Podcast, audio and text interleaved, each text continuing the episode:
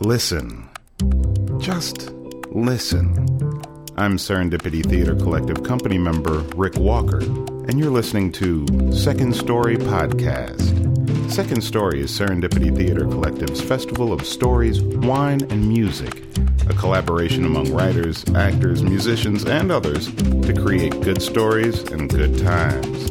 The stories are written by the performers themselves, sometimes funny, sometimes poignant, always thought provoking.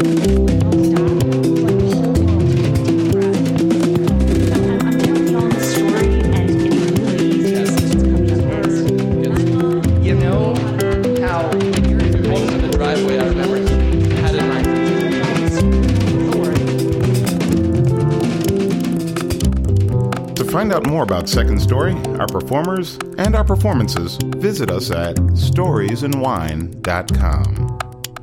And now, novelist and teacher Doug Whippo.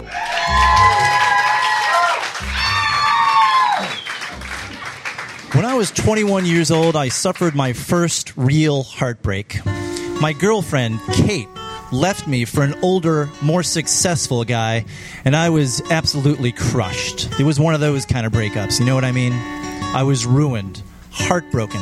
Life meant nothing. And so, I holed up in my stinky little studio apartment and watched endless hours of TV and ate endless amounts of junk food and talked nonsense to my cat, a stray tabby that I'd nicknamed Frodo Baggins, whose unquestioning gaze and twitching tail seemed like the only thing in the world capable of understanding my pain. Then, late one night in December, close to the holidays, as I sat around marinating in my own self pity, there was a pounding at my front door and a frantic ringing of the doorbell. I'd fallen asleep watching an episode of Cops with a bag of Doritos for comfort food. I roused myself from the sofa and opened the door, and standing there, skulking in the darkness, backlit with shadowy streetlights, was my older brother, Mitch, a big, wide, cockeyed grin spread across his face. He was thinner, more gaunt, more hunched about the shoulders since I'd last seen him the previous year when he'd showed up at my doorstep unannounced. Now he just looked spent, wasted by his own energy or anger or whatever it was that drove him. Hey, little brother, he said, waltzing right past me into my apartment. You look like crap. He talked as if I'd seen him just the day before. It's a little late for a visit, don't you think? I said, but he just ignored me and flopped himself down on the sofa, nearly sitting on my cat, which dashed down the hallway. You got any weed? He asked. No, I said. Now, if you have an older sibling, you know what it means to be oppressed. Mitch was my older brother by five years, and when we were growing up, he became an expert at devising very specific tortures for his one and only little brother, which was me. He was like my own personal Torquemada, and in his eyes, I was a heretic. Such is the lot of the younger, weaker sibling. Mitch loved the milk torture. This is where he would take a big gulp of milk and swish it around in his mouth for a few seconds, which made his saliva real thick and viscous and gooey. After swallowing the milk, he would hunt me down, pin my shoulders to the floor with his knees, and proceed to let a long, thin stream of milky white saliva drip slowly out of his mouth until it hung an inch above my nose.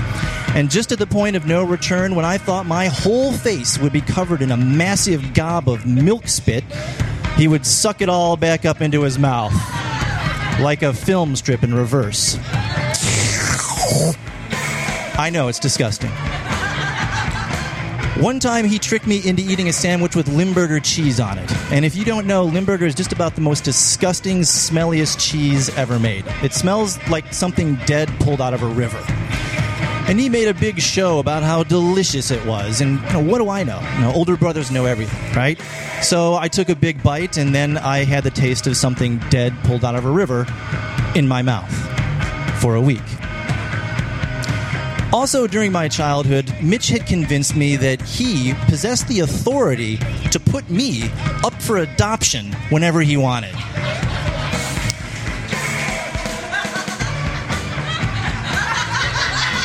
Fuck? He referred to some obscure law that granted firstborn sons this special privilege, and he could act on it when deemed necessary. He made vague references to the agency, and if ever I pissed him off, wouldn't do his chores, or was found to be generally annoying, he would look me dead in the eye, put a cupped hand to his ears if to make a phone call, and say in a devilish whisper, Hmm, I guess it's about time I checked in with the agency. My allowance money vanished on a regular basis. At the age of 10, I tried beer for the first time, courtesy of Mitch, Pabst Blue Ribbon. He told me it was Coca Cola. At 11, I tried chewing tobacco with him too. I was nauseous for three days. At 11, uh, at 12, when I was 12, I did my first bong hit, listening to Lynyrd Skynyrd just before going to my Aunt Eunice's funeral. The funeral was the funniest thing I'd ever seen in my life. My mother made me kneel in front of the casket to say a prayer, and I burst into hysterical laughter. Afterwards, I was told that I was grounded for the rest of my life. Somehow, for some strange reason, I always forgave Mitch. It's a mystery how he could get away with so much, but I guess I was spellbound by his wild charm, his switchblade eyes, and his will. When he was 18, he took off, ran away, disappeared. He didn't even bother to finish high school. And weeks later, I started to receive postcards from him, and he was in Montana working on a farm, in Alaska on a fishing boat, in Florida living on a beach. And while my father buried himself in work, my mother would sit on the porch and smoke cigarettes, searching the horizon as if any minute Mitch would appear, ambling home with his cockeyed grin. And eventually he did return and lived with friends and lost himself in drink and drugs and fights. The good times, he called it. He'd take me to lunch sometimes after school, take me over to Little Louie's hot dog stand, and we'd sit on benches in the park across the street, and he would look at me and say, Sometimes you just gotta go your own way, kid. But it seemed like something resigned was seeping into his bones, and later he'd disappear again. One time he came home for Thanksgiving and he showed up drunk and high, and he and my father fought terribly, tumbling through the house and out the front door onto the lawn for all the neighbors to see. And then at 21, he decided to go straight. Talked about going to college, studying botany or something. But one night he was out drinking and broke into a store to steal some beer and got caught by the police, who he beat up pretty badly. And then, in drunken remorse, used the policeman's walkie talkie to call for backup. he spent a year or so in prison down in Stateville. He'd call sometimes, the stories I heard. But he was out in time to see me graduate from high school, and he helped me move into my apartment when I started when I started college, and then he was gone again. And I imagined him off on some wild adventure in the bush in Africa, or all of a sudden he's a lobsterman off the coast of Maine, or tramping through South America with some wild eyed girl in tow, reinventing himself everywhere, as if one life wasn't enough, or there wasn't enough world for him. And that night in December, when he came back to see me, returning from nowhere, it was just like always. His eyes settled on me. He looked me up and down from head to toe like one of those MRI machines. And he just knew me. He knew my heart. He knew my secrets. He knew my pain. So, what's going on? He said. And I trembled and confessed like some repentant sinner and told him all about my lost love and painted a picture of my heartbreak where, of course, I was the victim of romantic injustice. And he just sat there taking it all in. And looking back on it, I know what I told him must have been the biggest sad sack, self pitying story ever. But he listened intently, frowning, like a doctor hearing the ailments of a patient and when I was done, he was on his feet, giving me one of his I got it all figured out looks, and snapping his fingers like a drum beat, saying, I know exactly what you need, kid. And his eyes roamed the corners and tables of my apartment, and he rifled through the mess on my desk and pulled out two pieces of notebook paper. I lay curled up on the couch and watched his madness. What you need, kid, he said with a grand flourish, is a paper airplane.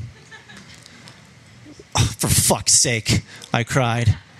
But he would have none of it. He yanked me to my feet and made me watch as he nimbly folded and creased and constructed two fine paper airplanes.